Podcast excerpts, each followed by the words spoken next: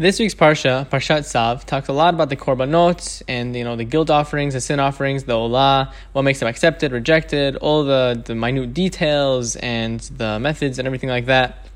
Um, one thing interesting that we see in Parshat Tzav is that when it's talking about the chatat offering, the sin offering that we bring when we do a sin, it says bimkom asher chatat. In the same place that we bring the burnt offering, which is something that's brought very commonly, so too you shall bring the, the sin offering in that same place.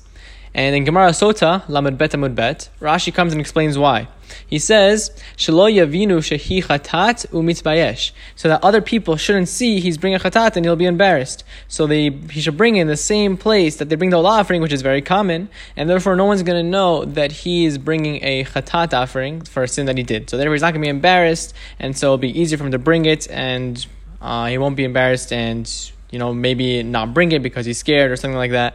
So, so too, an initial lesson we could take from here is that so to us, you know, when we see someone doing something wrong or, you know, they're trying to come and fix their mistakes, we shouldn't go and embarrass them or like in publicly rebuke them. Maybe on the side, you know, tell them if you think they'll accept it. But if Hashem, you know, isn't embarrassing these guys for bringing a chatat offering, so to us, we definitely should not be embarrassing our friends who are you know, either who did a sin that um, we want to rebuke them or who are trying to forgive their sins. And uh, just to tie it into Pesach, you know, on Pesach, one of the main ideas of like the chametz is that the chametz it represents our like our bad habits and our sins, and you know we're trying to redeem ourselves from them, we're trying to purify ourselves from them, and you know carry this this spark for the rest of the year to stay away from these our habits and whatever, take on new stringencies, things like that.